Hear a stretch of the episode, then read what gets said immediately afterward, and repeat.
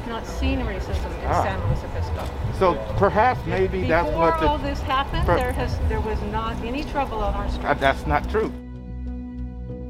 I will not be aware of racism the way my black brothers and sisters will be, the way my Hispanic brothers and sisters will be. So I think it is very important to listen. The chief is very much committed to addressing any issues of racial inequality. I, I believe very much in peaceful protest. This place is mainly full of rich, retired white people. I support filing charges against people who block off our highways. It's really important for our highways to be safe. Yeah, I don't think the uh, police department around here uh, would really do anything like that. As far as I'm concerned, when you start condemning me for being racist simply because of my complexion and not knowing anything about my background, that's frankly pretty disgusting. I don't like that.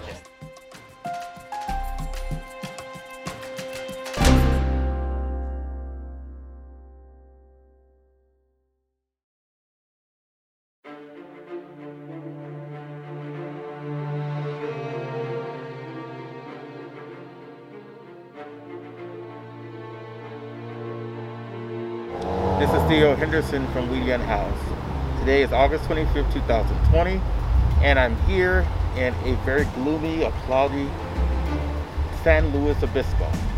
We're here because we're here a second time to cover the rally and the press conference for Tiana Arata.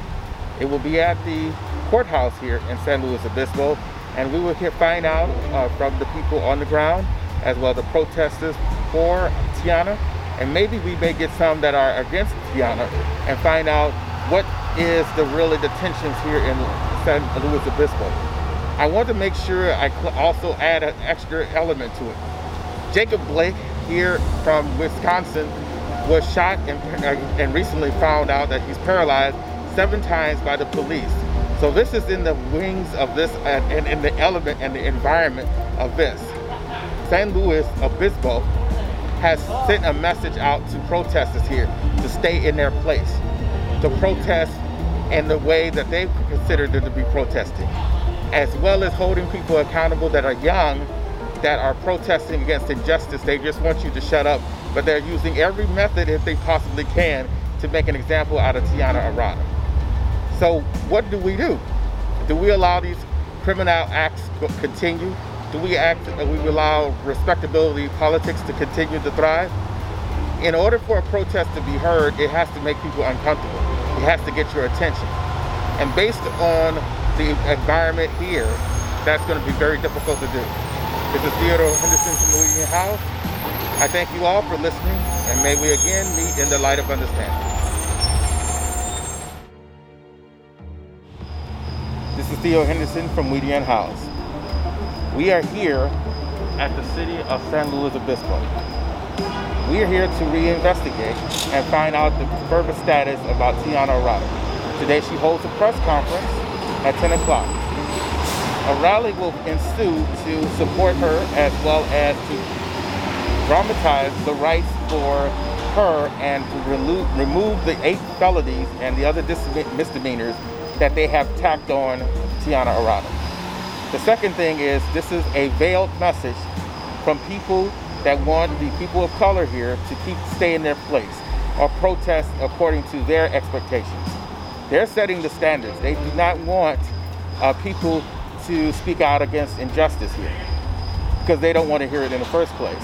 San Luis Obispo is a very wealthy white area where the people of color have to watch their step in order to be considered a threat by the San Luis Obispo police. This is becoming much more clearer by having a conversation with one of the white gentrifiers here that came up and had a conversation with me and tried to tone police me and tried to tone police the movement about Tiana Arata. They're blaming her for some fictitious harm about somebody that got harmed, which didn't happen. This is Theo Henderson from We the Unhoused. More to follow.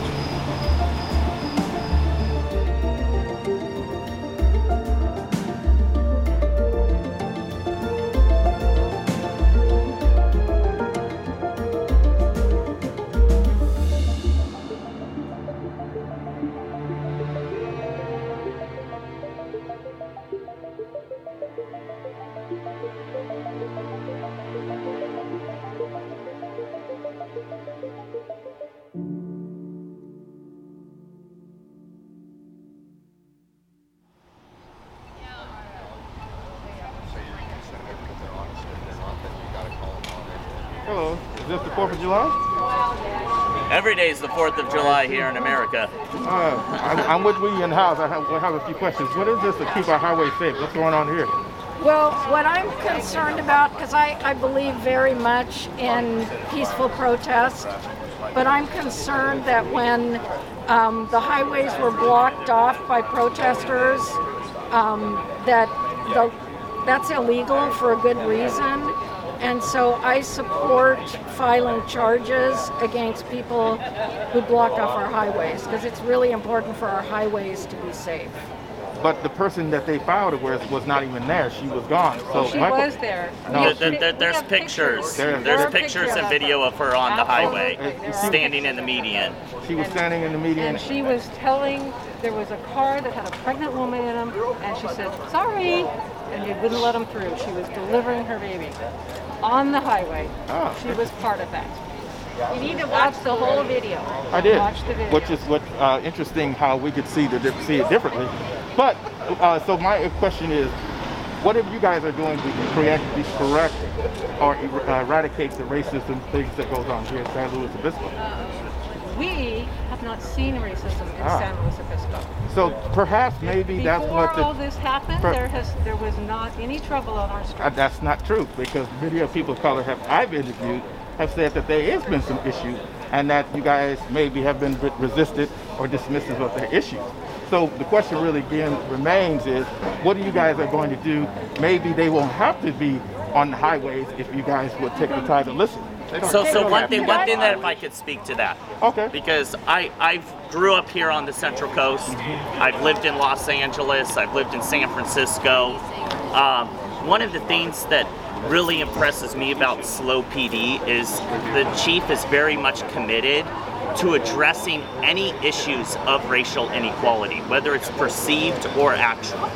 And you know, if we look at um, Los Angeles uh, PD as an example of what they did after the Rodney King riots of 1992, they cleaned up that department. There were issues in the department.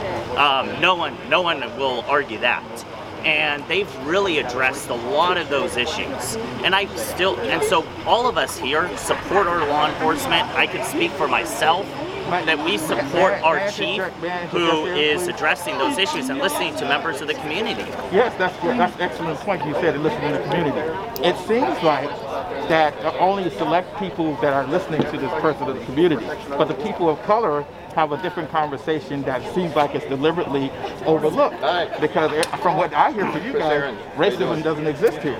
But yet, the people of color have been trying to get your attention, and maybe it's possible, just possible So, that so, there's some so have you talked to the chief? I've talked to Yeah, I'm there. the Right. people of color that that are experiencing the lake racial area, issue. So have they, Because have they of- talked to the chief? Because from what I hear, what she's saying is that she has an open door po- policy with organizations like the NAACP, like the Jewish community, My like the, issue is the the Latinx community, community. The chief is not representative of everybody. The chief is not the person necessarily doing the racial incident. The issue is, once again, is the people of color are saying that there's a racial problem, and here are a pe- bunch of people keep saying that it doesn't exist here. So what is there's the racial problem? What is the racial on. problem? Uh, we just said it. You just not Yeah. listening. Could I address that? 'Cause Okay. I'm actually wearing a hat that says make racism wrong again because I'm very concerned about it. Okay. And you bring up a good point that since as a white person, I will not be aware of racism the way my black brothers and sisters will be, the way my Hispanic brothers and sisters will be. So I think it is very important to listen. And one of the things that concerns me, why I believe in oh, peaceful protest, is that the message can be obscured when there's breaking the law, when people's lives are put in danger. Because I've been around long enough and I've engaged in peaceful protest and I've engaged in civil disobedience. And so I fully support that. Let me ask you a question then. If that's the case, that you guys are fully committed to it, why would they need to do that if if they keep hearing the same thing that there is no racial problem here? And people of color keep saying that there is and trying to get your attention and no one wants to hear them. But then as soon as they go and make a protest, a dramatic protest on the freeway, everyone is up in arms. Maybe it would not have been that way if they would have been listened to in the first place. That's what I seem seems to me. It's a lot of blame going around, but it seems like it always seems to be the person of color who has to bring it, bring it up to people who refuse to hear them in the first place. That's what I, that's what my investigation is been covering, and right now he can hear it. You know, I haven't seen anyone says, you know what, we have we need to shut up sometimes and listen to people that have had it happen to them. What I hear is we need to follow the law. They keep our highways safe. The hell with them. We don't have racism here. It's just a bunch of troublemakers out to agitate the, uh, the community. That's that's what it looks like to me. But maybe maybe that racism doesn't exist here. Maybe it's like Walt Disney, but Pollyanna existence. So, May I- may I- Yo, just please. Make America great again. We've, we, we've got individual cases of racism, of course. You've got racism is a sign that's not what of wait a minute, racism is a sign of stupidity. You said. got to be stupid to be a racist. I can't say it any other way. You have uh, the occasional white racist out there. You have the occasional racist of every ethnic group. Stupid people who prejudge others based on the color of their skin. Now you've got the other concept that's been sold out there in the meantime, and I think it's a fraudulent concept of systemic racism, which is boiled down to people actually saying all whites are racist and no person of color can be racist because it's all about power. And that is, as far as I'm concerned, when you start condemning me for being racist simply because of my complexion and not knowing anything about my background, that's frankly pretty disgusting. I don't like that. Now, I'm involved in Paso Robles and the culture task force we set up there because I'm on the school board up there. And we know that there are individual instances of racism and we want to combat that in our school district and elsewhere in the community. It's now being more shifted over to the city government that they're running the May, culture may, may I task repeat force. this again? Because now, before when I first came up here, there was no such thing as racism. Now I'm hearing that there are individual cases of racism. That's the point. That's the point. What they're trying to get you guys to understand. And maybe it would not have been to that point where they would have to get out in the freeway in the first place. But Well, that they're, they're not. over. They're not. I don't think they're protesting that. They're protesting what they call systemic racism, which, as I say, is, a, as far as I'm concerned, and I've studied the issue quite extensively. It's a fraudulent scheme set up that's developed through academia since about 1950 or 1970, and it's this way of just broad brush blasting the entire society as being a racist society and therefore we have to tear it down. There's a lot in America I want to preserve. It's a great country and where we do run into individuals who are racist, then you know they should they should be uh, pushed pushed in their corner and, and taught differently. But you don't see you don't see racism as employ, in employment here, discrimination employment. Any employer would be a fool to do that. He gets sued immediately. There's been cases that have been shown that there has been discrimination against And people then they get then they get sued. or right? there's, So or no, but, but you but you keep saying that there's no racism that exists.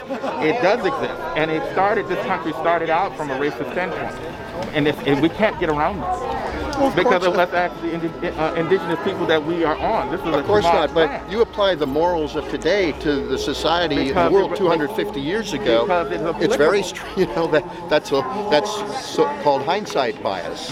You know, you Mm-hmm. Hindsight get you, hindsight. It's a term from accounting also. Uh-huh. Uh, you looking looking back at the situation then from the situation that it is uh, uh, from the morals of today. At the time when our founding fathers were active, they were terribly enlightened. Look, at that time, slavery was worldwide. And Jim Crow, my parents was- lived through Jim Crow. My parents lived through Jim Crow. My parents lived through segregation. So that the idea when, when you say that white privilege doesn't exist, that was a systematic a system that approach. And I, I, put it- I remember so the early 1960s. I'm, I'm, I'm an old guy. I grew up in So the that- 60s, that- you know, and, uh, and the 50s. And I remember the situation. And I remember sitting in front of my TV with my parents, and we were rooting like hell for Martin Luther King. You know, go, go, go. We, we thought it was fantastic. But his speeches talk about systemic racism too. His spe- it's his speeches- were more than just about I have a dream. I knew, I, I, like I say, I knew the family very well. He was concerned about the, the historic uh, impact of racism, and we've done a lot. You know, we had then the war on poverty. We've had countless programs for the last two generations And to combat that. And we've done and we've done a pretty good job, but uh, there's there's still social issues we have to address. What I find is we get systemic racism being used as sort of an alibi. We've got serious issues in Chicago, New York, the shootings, you know the situation in uh, some of our inner cities. I lived in the inner cities a couple times in my youth. and and, it's, it was it was tough. But, but if you blame systemic racism, then you've got a good alibi, and you don't have to look at some of the other aspects in, the, lo- in the local communities that are causing problems, such as condemning the snitch mentality. I think if people want to have their neighbors safe, snitch on the on the gangbangers. Snitch on them. You got to work with the police, not against the police. if the police are harassing and terrorizing a community, then that's very difficult. And it's also even more difficult when you keep hearing people say that racism doesn't exist. How are you going to get move forward? You always got to get back to that definition of racism. There's the Martin Luther King definition, the common definition, prejudging somebody by the color of their skin. He, he goes even further and he talks about that well. I couldn't hear that. He, hears, he goes further than just that. That's the problem with people only Well, look the at basic, we lost relatives in the Holocaust. You know, Yeah, now talk, talk Matthew, about racism. That was sort of the M-A-T-H-E-W, ultimate, last the non plus ultra of racism, right? And so a lot of people, a lot of people can relate to the the pain of being judged by your Yeah, so ethnicity. basically They what we're really out can. here to do and is to uh, that's what I think makes stand out, makes racism our, itself so uh, evil it's, and so stupid uh, because it is TV, looking uh, at somebody and just by that law and the appearance process of law. judging them without paying any attention to what's underneath. Yeah, so basically, um, yeah, so we support the right to peacefully protest. It's Uh, one of the most fundamental Jot it all, try and find it as there and then I'll contact is you. to make our grievances heard and Yes. to be able to. What is that take flag? Because I know that I know about the blue, but what why The, they the have the green and blue is for law enforcement. The green is for military and for our veterans. The red are for our awesome firefighters that are risking their lives right now to save California. This is an awesome flag.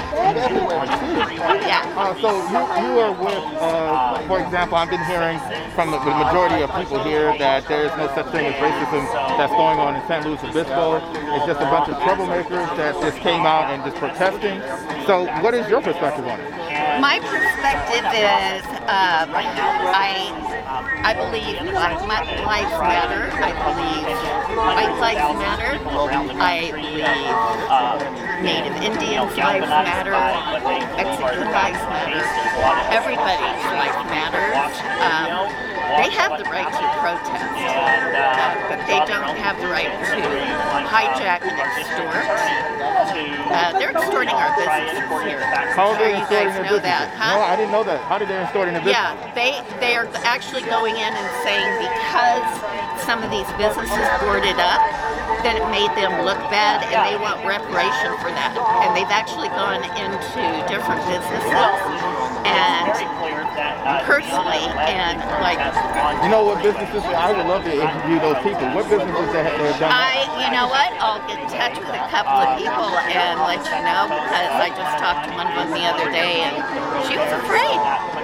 So that's just wrong. And you know, if if you or I, any of these people, walk the freeway, if any of our people um, did what they did, we'd, we'd have gotten arrested. And why is it? Can I just ask? Uh-huh. Why is it she can call blacks the N-word and no one says a word? Well, this is a uh, complicated question, but let's put it this way. The N-word was used by majority of whites in society. And our way of reclaiming it and of mitigating the harm, because that word was usually used when people of color, black or lynched, harmed, raped, and all of that by white people that actually, at that period of time that didn't believe that there was any racial problems in that No, period of time. that's not my question. But the point is, Why is it okay for her to say that? I just, I'm just asking her. She's reclaiming that word that caused a lot of pain to them. And a lot of white people feel have a sense of irritation and jealousy about it. And they don't really want to learn the truth about it. The truth is, we're trying to reclaim a piece of us that was lost by maybe people's ancestors, other people that still use it when they go into other places. And we're trying to get the power, our power back using the word. Point blank period. Yeah. Okay, that's interesting. So that would be like a, a Mexican American calling themselves. I think they're getting started. Like, I Oh, yeah. that's no. That's just so disrespectful. I, I think to their to them. But, And but again, it's a person of color who has the right to choose if it's disrespectful to them and it isn't in their own community. That's one of the things. But thank you very much. I have well, to go. I appreciate you. No problem. And everyone has a right to speak and No, I- I protest. actually That's don't America. remember- oh, Just no rioting, no looting, no mayhem. Like the Boston Tea Party. Right. That's right. Right. That's right. Thank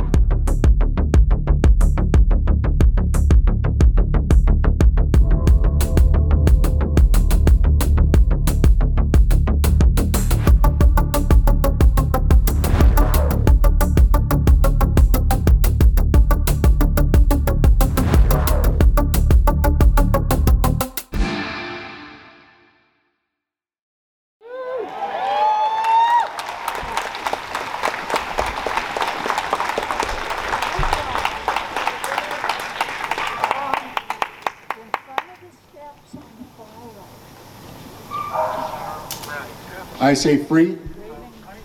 You say Tiana. Free. Tiana. Free. Tiana! Free. Tiana!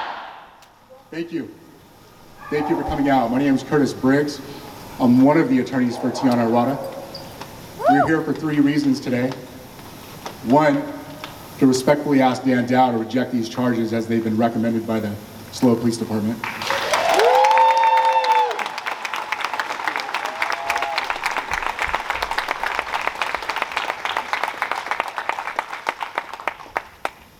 Not just for moral reasons, but because these charges are false. Two,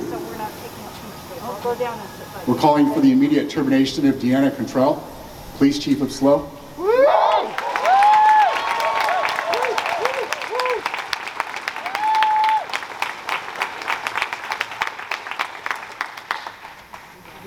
Three, masking the citizens of SLO to keep an open mind because you're called for this jury, you're going to need to hear the real facts, not what Deanna Cantrell put out in the media.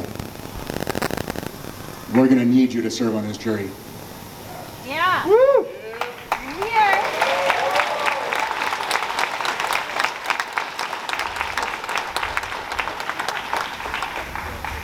Chief Cantrell's actions are vile, they're reckless.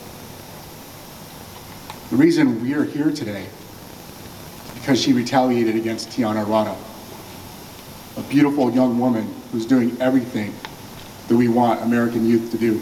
Yes.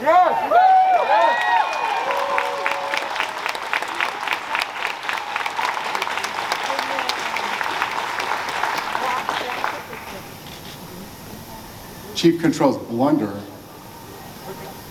drew national attention and put SLO in the spotlight in a national controversy. Chief Cantrell's blunder amplified demonstrations and protests. Chief Cantrell's blunder jeopardized the peace and safety of this community. Yeah, that's right. Yes. Yes.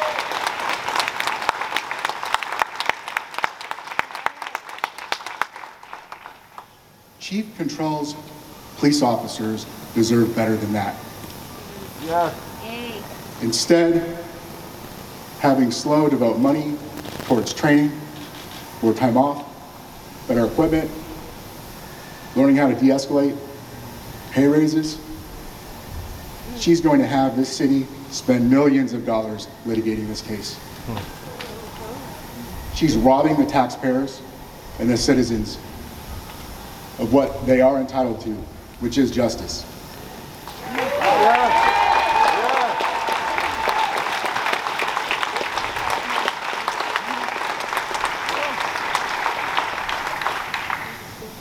Finally, I have a message for the citizens of SLO. I was born and raised in Southern California.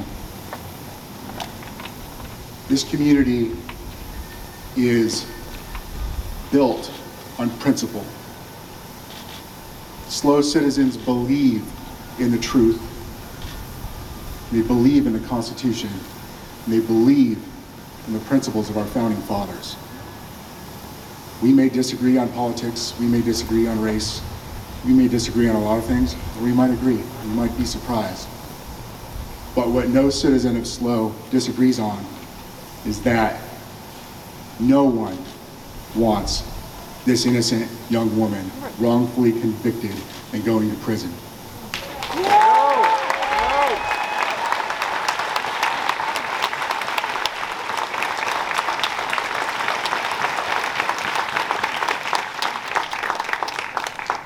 Free.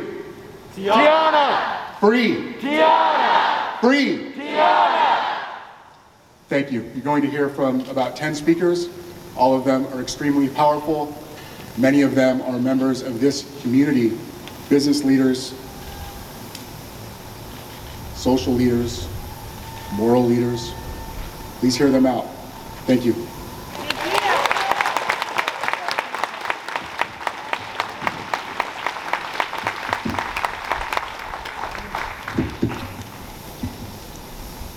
Good morning, everyone, and thank you for making it out this morning. My name is Melissa Elizalde, and I am a 20 year old activist, student, and the campaign manager for Free Tiana Coalition. I have been an organizer in the community advocating for black and brown lives alongside my best friend Tiana Arata. I knew that I had a responsibility to myself and all, and all the BIPOC community to be the voice of the voiceless. My whole life, I have struggled on where I fit in in society because I was systematically taught I was less than for being a Mexican woman. As I got older, it became clear we are not living in post racial America. Racism did not end when they told me it did in school. I began to realize that the very things I was being bullied in, for, in school for was blatant, blatant racism. Ever since I became aware of the systematic and social oppression in our society, I began learning how to use my voice. Following the death of George Floyd, Tiana, myself, our friends, and our supportive SLO community came together to not let injustices go unseen in San Luis Obispo. What we want to see is a community who loves and supports each other, a place where all can call home and be comfortable, happy, and proud of that. July 21st at 4 p.m. was a beautiful day full of clear skies and a positive community coming together to demand change. What the day ended was a terrifying display of police force and lasting trauma I do not wish on anyone. I will never be able to explain the pain and terror that I felt. However, to this day, I still have hope for our community of San Luis Obispo and a country as a whole. While I was being escorted to my car the night, that night in a state of fear and shock, a random communi- community member, a mother, someone I had never met before, approached me. In the midst of my crying, she pulled me close and hugged me and let me know that she's there for me and will not allow this to continue.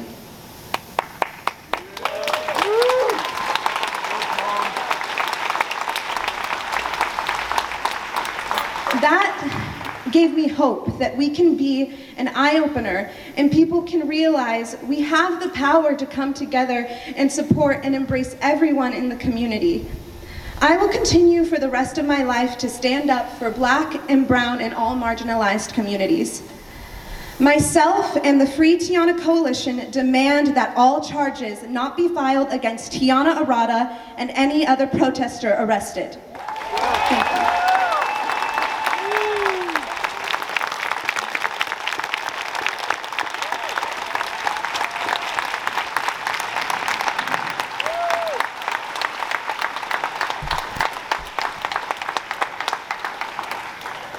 Buenos días, San Luis Obispo. My name is Rita Casaverde. I'm the chair of the SLO County Democratic Party. I don't pretend to represent every single Democrat in this county, but I am here proudly representing the party that welcomed me, a brown immigrant woman with open arms.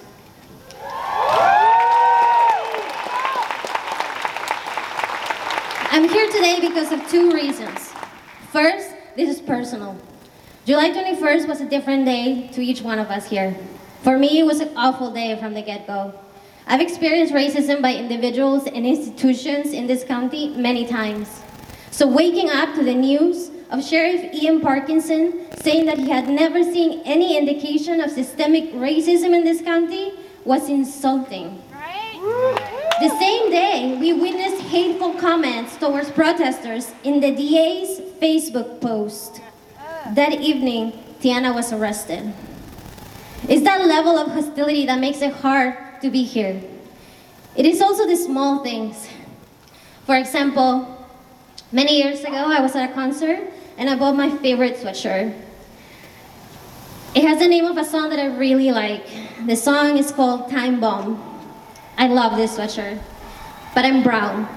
I can't wear that sweatshirt. It says Time Bomb written all over it. You might think it's silly that I'm overthinking this, but I've seen too many comments in the last couple of weeks talking about Tiana's riot t shirt to know that I'm not overthinking it. We don't all share the same freedom, even if they're screaming about it. The second reason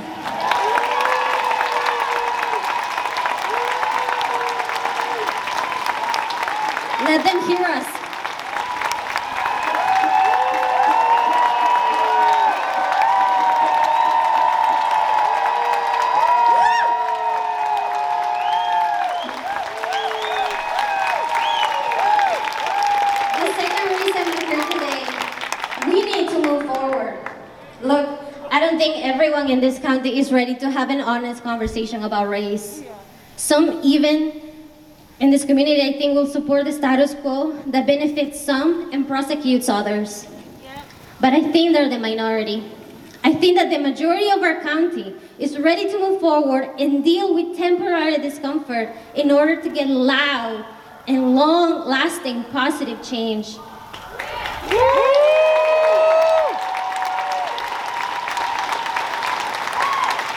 This here today, you here today, is a great step forward.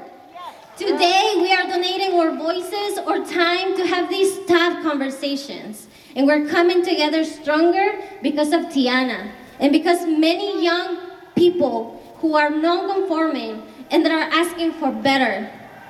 SLO County needs Tiana's vibrant, colorful, and powerful self to be freed.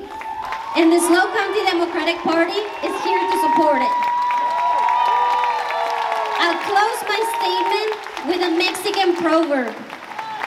Trataron de enterrarnos, no sabían que éramos semillas, which translates to, they tried to bury us, they didn't know we were seeds. Thank you.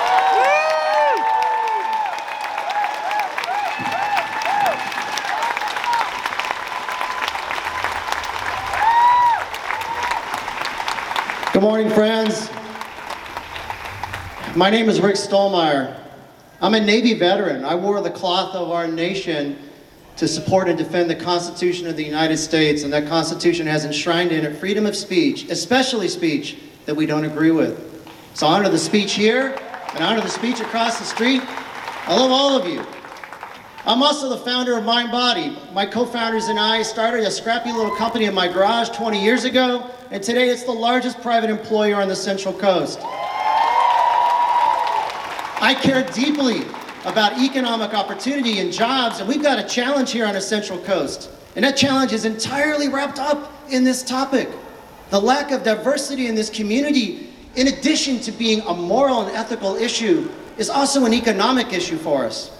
I'm a founding member of REACH, the regional coalition of local leaders that are striving for economic opportunity. And I'm a father and a husband. Jill and I have raised four kids here in San Luis Obispo. We're committed to this community, and we plan to spend the rest of our lives here. We count among our circle of friends people, frankly, on both sides of the street. We have friends that, that we have a deputy sheriff who's a friend. She was one of the first responders in Nipomo when that mentally ill man got out of a car and started shooting people. Those, those first responders, those CHP and deputy sheriffs saved people's lives last Friday in our community, and we owe them a debt of gratitude. Thank you, you're heroes. So, what do we have in common here today? I think we all, all of us, love this community. and we're all worried and afraid for our future. And the events of 2020 have shaken us to our core. Who, could, who of us could have imagined on New Year's Eve what was in store for us in this magical new roaring 20s? A pandemic wreaking havoc on our lives, a pandemic tearing apart our economy. And then these horrible killings of Ahmaud Arbery, Breonna Taylor, George Floyd, bringing to surface deep systemic problems in our country. Problems that, that are really uncomfortable to face, but are realities that have been here for decades and decades.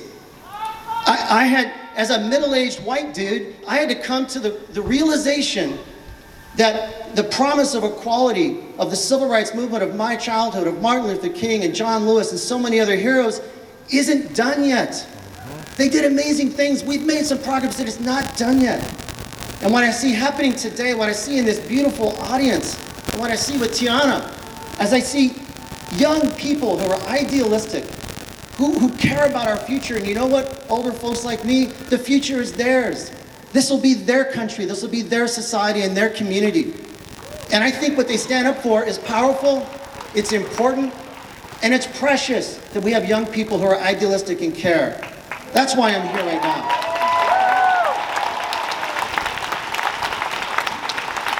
The first time, the first time I saw a Black Lives Matter sign was when my daughters Madison and Elena, uh, 16 and 20 years old, went online on Amazon and ordered one. Okay, the thing shows up on our front door. They plant it in the front yard, and I was like, okay.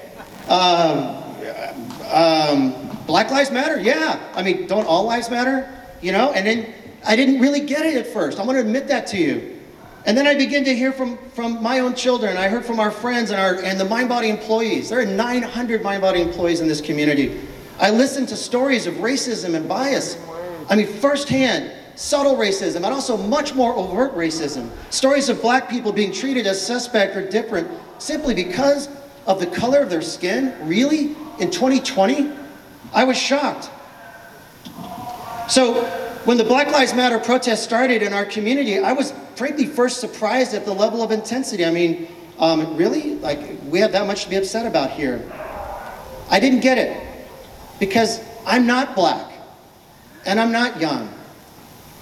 But then I remembered the first rule of parenting, and that is that when your child feels what they feel is re- their reality, when they skin their knees and they come home and they're sobbing because uh, they hurt or somebody bullied them at school, a parent doesn't tell their child, no, you don't hurt. That's not real. No, we first acknowledge their pain, we tend to their wounds, and we help them heal.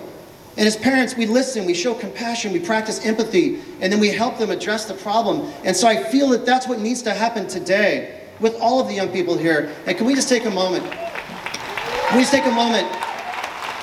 If you live here on the Central Coast, regardless of how you stand on the issue, would you please just raise your hand as a member of this community? So, these are our neighbors. These are our children. Above all, we just need to listen to them. And look, we don't have to agree on everything. Yeah, by the way, how many people have reached out to me since I heard I was going to be here and say, Have you seen those video clips?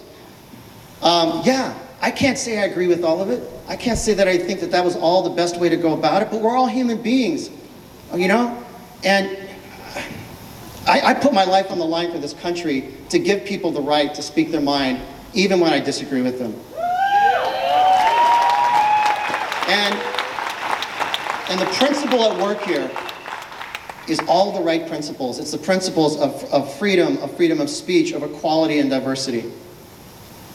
So while I, I know there are many different points of view represented here today, I believe we can all agree that we have a real problem in our country.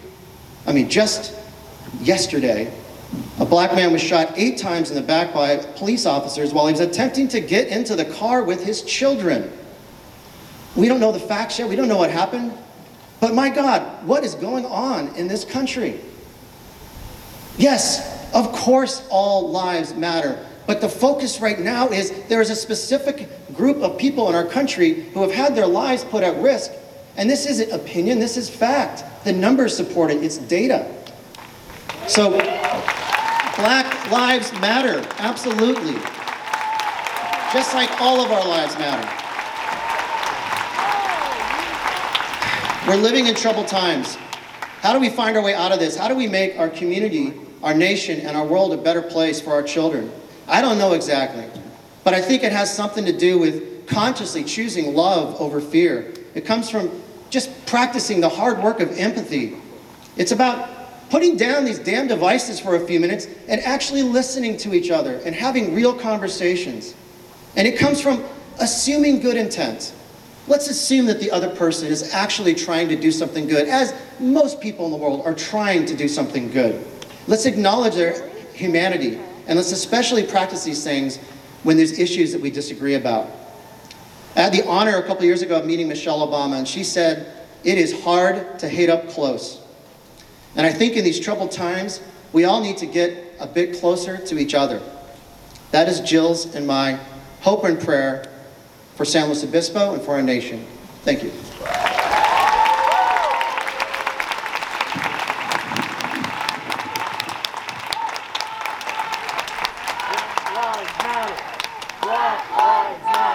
Hey, I like that. Black Lives Matter. Well, hello, you guys. My name is Malin Martin. I have been born and raised here on the Central Coast. That's what's up.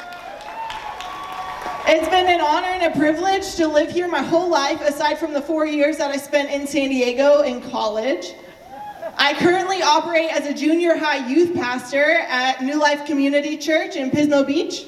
So I'm back here on the Central Coast. Can't get rid of me very soon, I assume. I'll be here for a while.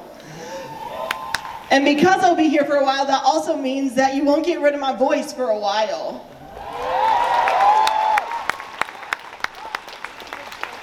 I'm also a seminary student, so when I'm not mentoring teenagers, I'm studying. I'm all these things. I'm a student, I'm a leader, I'm a pastor. But before I was any of that, I was a black woman. And I know that a lot of us here on the Central Coast like to quote Oprah, who said San Luis Obispo is the happiest city in America. But Oprah Winfrey didn't go to high school here as a black woman in America. It's easy to paint smiles on this city when you ignore the blatant racism that young black and brown people have been experiencing since the moment they came out of the womb if they were born here, and since the moment they moved here if they're from out of town. I'm a friend of Tiana's, and Tiana Arata has by far become the spearhead of the movement against racism here in San Luis Obispo County. But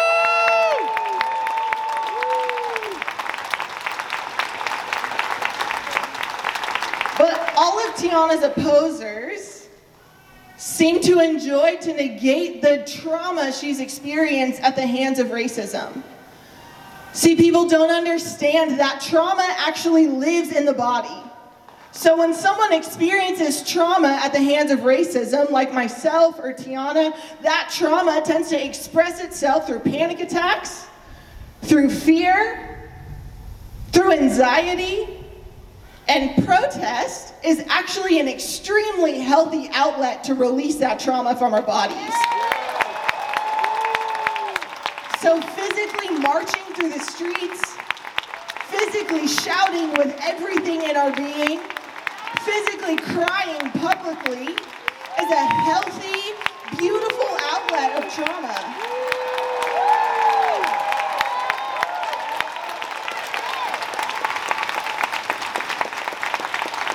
Y'all, Tiana Arata did not choose to spearhead this movement.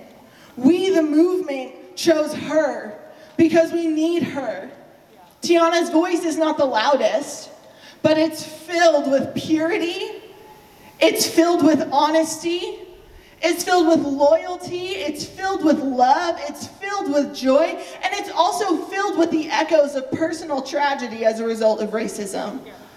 We need her voice.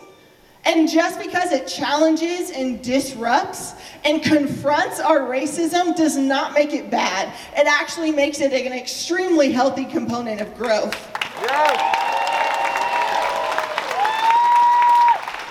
Tiana does not hate the Central Coast. Tiana loves the Central Coast so much that she is dedicated day in, day out, week in, week out, month after month to the streets, speaking up for black lives on the Central Coast because she wants us to be better.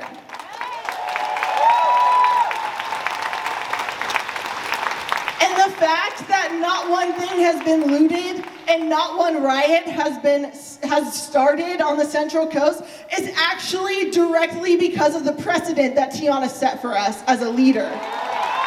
So we owe her a giant thank you. Drop her charges.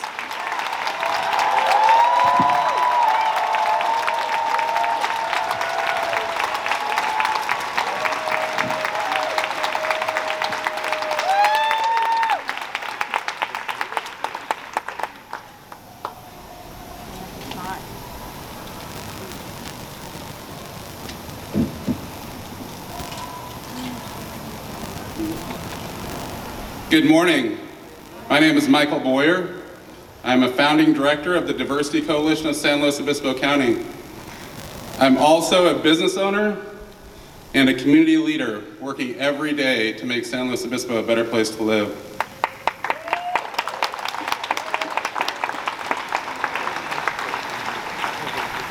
I've run and operated businesses here in San Luis Obispo for over 20 years. I support both the business community and Black Lives Matter demonstrations. They are not mutually exclusive.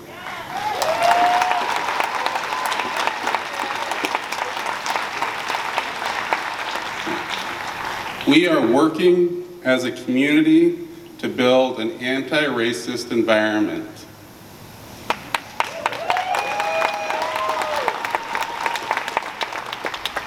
Disruption is the, is the purpose of protesting. It's a fundamental tenet of our democracy. Black people who are peacefully protesting should not be targeted by police just because they're black.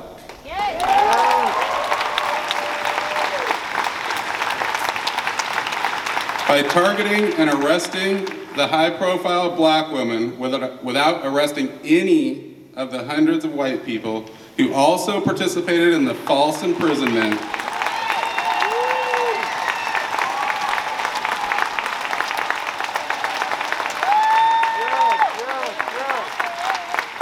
The SLO PD has proven its role in local systemic racism.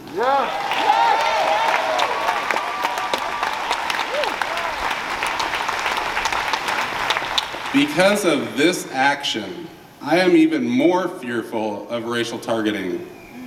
I've been pulled over 20 plus times in my life. I know what targeting is. I've fit the description way too many times. Tiana should be revered for standing up for racial justice. Her courage, her leadership, her enthusiasm will improve black lives in the future.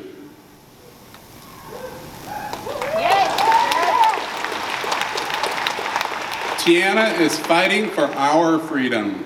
She is fighting for all of us, all Americans. Tiana is, Ameri- is an American patriot.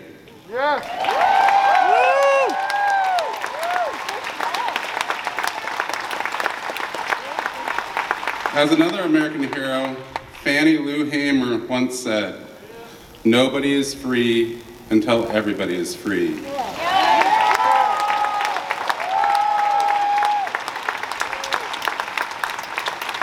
Free Tiana.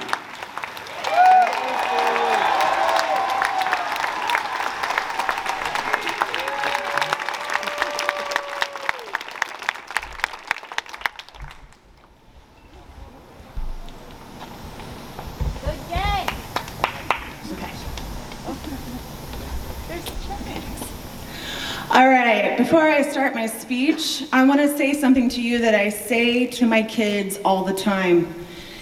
If you're making change, you're going to have opposition. I want to thank those protesters over there on the corner for showing that we're making change.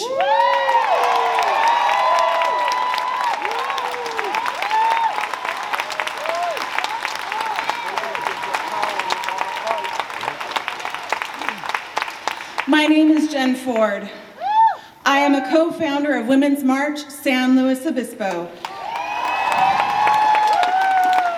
And I'm a mother of two young women who have been raised in San Luis Obispo County. My daughter Alexa, who's here, is an activist. She has led protesters on her school campus and in our community. As a mother, I have my fears about her safety and her well-being, both in her activism work and in her daily life. Yet I know that unlike Tiana and her mother, is a long list of worries we never have to think about. We live in the same community, yet we live completely in different worlds.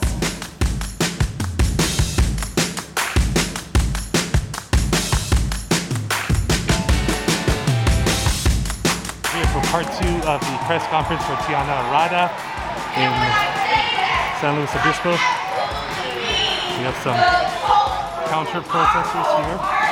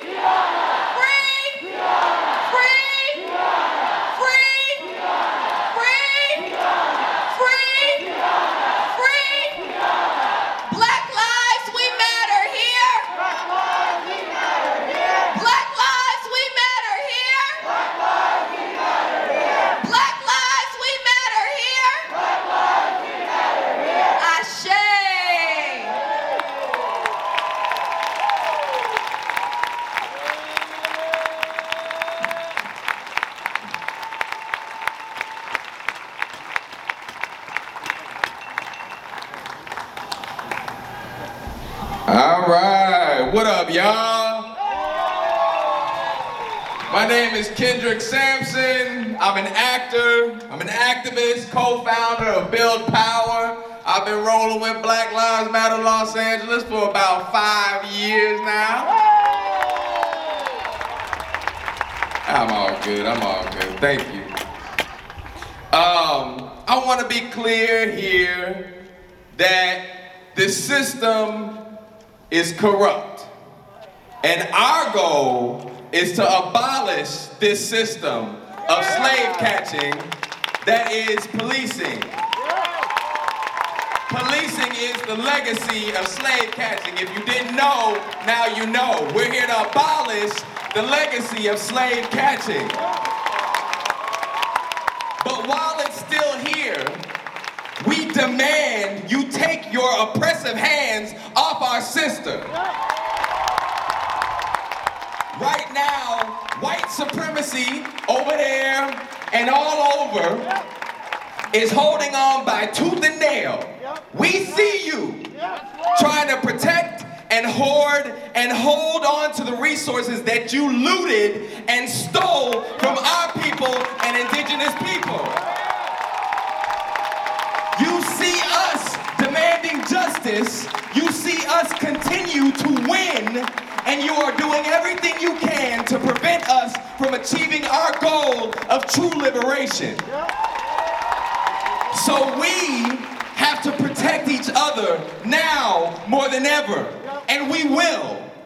We stand in radical, loving community and sacrifice time, resources, and energy. We take extreme measures to stand with, encourage, heal, and protect one another. And that's why I'm here in SLO right now.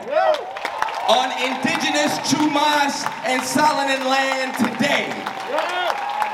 To use my privilege and our platform to keep winning, to keep protecting, to keep healing. Dan Dow, you've let this go on for too long. Reject these charges. SLO police, police chief, and those in this town that support these charges, you should be ashamed of yourself. You are on the wrong side of history. You are on the side of the slave catcher. You are on the side that will lose. Tiana, excessive charges are nothing new. This is an old tactic that they've used on many li- liberators before you, including Dr. Melina Abdullah. Same he- some here with us today.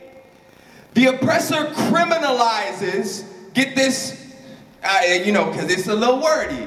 The oppressor criminalizes the liberator so that the oppressor can look like the liberator when they lock us up. A wolf in sheep's clothing. You stand in the vein of many liberators, and these ancestors are here with you today, and they are walking with you every day, and they are proud of you. Sometimes it's not enough to say we're with you. Sometimes we gotta pull up and show others we mean business. And that's why we're here today. Thank you, Tiana. Thank you for your love for us, for taking a strong stance against the leg- legacy of slave catching and oppression. Thank you for your sacrifice for us. We will continue to fight with you. We will continue to win. As we say, when we fight, we win. When we fight, we win. When we fight, we win. When we fight, we win. Black lives,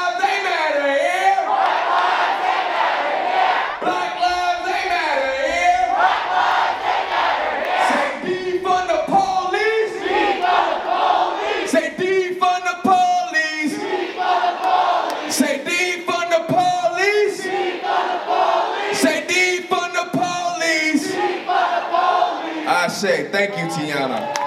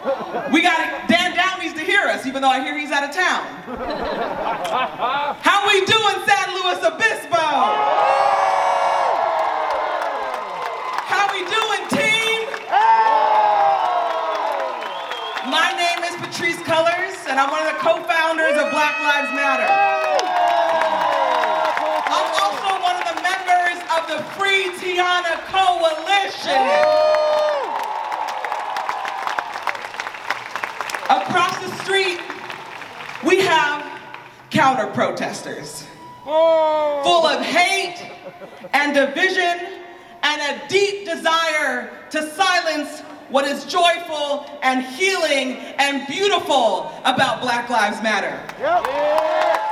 Across the street, there are counter protesters who are willing to use racism as a tool for their hate.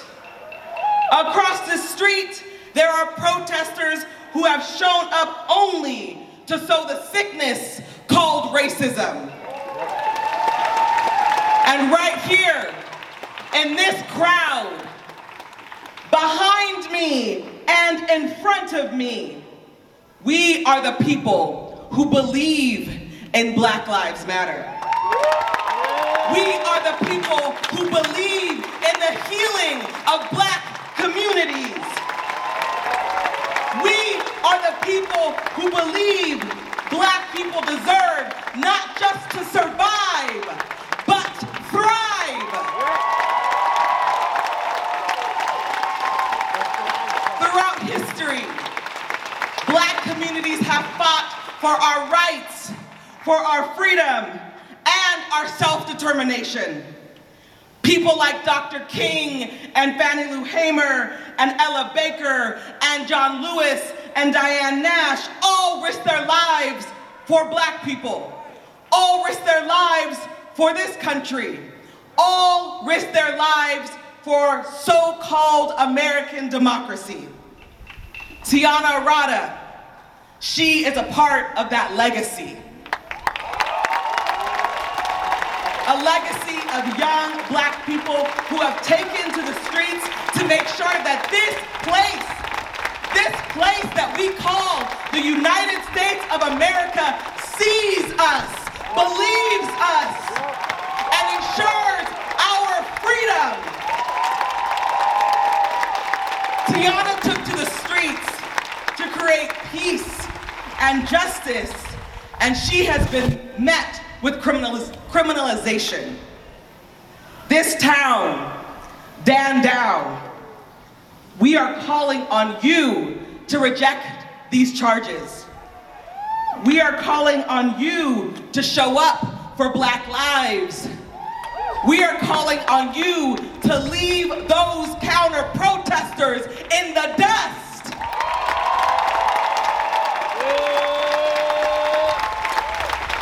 Tiana Arata deserves our praise.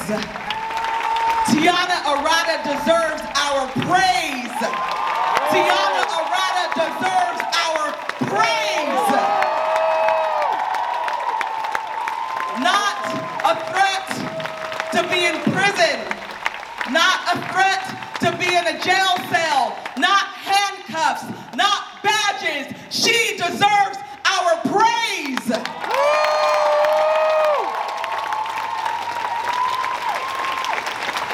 San Luis Obispo, do not let her down. Do not let black people down in this city and in this county. Make sure she is free. Make sure that these charges are rejected. And if they dare to take this to trial, bodies on the line. Because that is what Tiana has done for us. That is what she has done for us.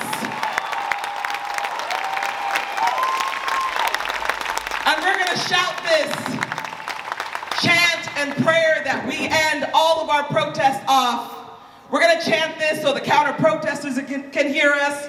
We're going to chant this so Dan Dow, who's out of town, can hear us. So Deanna Cantrell can hear us. So your sheriff can hear us. It is our duty to fight for our freedom. It is our duty to fight for our freedom. It is our duty to win. It's our duty to win. We must love each other and support each other. We must like each other and support each other. We have nothing to lose but our chains. It is our duty to fight for our freedom. It is our duty to fight for our freedom. It is our duty to win. It is our duty to win. We must love each other and support each other. We must like each other and support each other. We have nothing to lose but our chains. One more time, y'all. It is our duty to fight for our freedom. It is our duty to fight for our freedom. It is our duty to win. It is our duty to win. We must love each other and support each other. We must fight each other and support each other. We have nothing to lose but our chains. Ashe, y'all.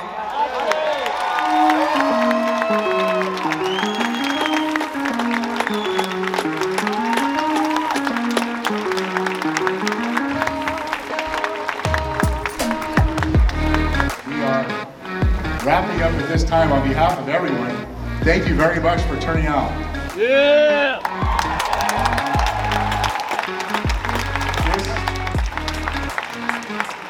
We are winning this fight. But this is just the beginning. If Dan Dow files any charges whatsoever against Tiana, we need to amplify this by 10. We need to build momentum. We may be in trial within three months during times of COVID when we won't get a broad jury pool. Who will show up to jury duty during COVID? People across the street. So we need you. We need you to show up to jury duty. We need you to register to vote. We need you to talk about this with your neighbors.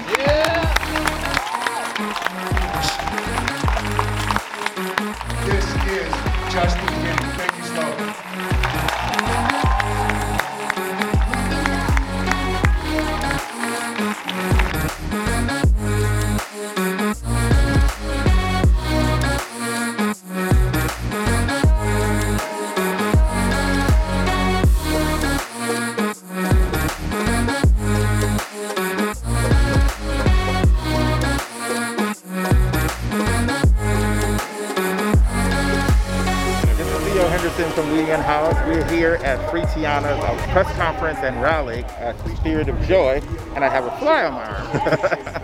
and I'm here with the illustrious Dr. Melina Abdullah. She is a uh, proponent of Black Lives Matter. She's one of the co-founders, and I wanted to get her perspective on the events that have transpired and what her uh, insight is on this situation. Thank you very much for your time. She's a very busy lady. Um, I've been following your career extensively, and particularly uh, demanding uh, equitably to be uh, as the professor at the school that overlook your talents and your skills that, and lived experience. Uh, so, Dr. Abdullah, what's your insights on the matter here? Sure. So what our sister Tiana is facing is what happens anytime black people stand up for freedom, stand up for ourselves, right? That it's a struggle, right? We don't just call it a struggle in theory, it is a struggle in practice, right? So when we're saying we need to chant down, we need to topple these systems of injustice, that system tries to dig its heels in. And so what they've done is Tiana Arata has fought for freedom for black people and demanded that Black Lives Matter all over the country, but also here in San Luis Obispo, is she is facing the charges that come from the state that she is challenging. We're saying she's not going to face those charges alone. And for me, it's especially important. Last year, people in Los Angeles will remember that I faced um, eight felony, eh, eight misdemeanor counts Mhm. that could have cost me three and a half years in jail. Exactly. What won for me is that hundreds of people continue to show up. And the district attorney, the city attorney was forced to drop those charges in Los Angeles. The district attorney here in San Luis Obispo, we're demanding that he also drop the charges against Tiana Arata. And we're saying we're going to continue to stand with her, we're going to continue to show up. Um, I noticed what my again is I noticed like the MAGA, the Ma- Make America Great, or the Trump supporters are over there. They were trying to drown out. Fortunately, you guys were overwhelmingly with support, uh, trying to drown out their perspective. Why? What is the divide? Because I've interviewed them. They honestly don't believe that there's any racial problems here. Right. I don't know if they honestly believe that there's no racial problems here. They are the racial problem, right? So it's really important that we call them for what they are. They are white supremacists. They're people who believe in anti-blackness and ascribe to anti-blackness.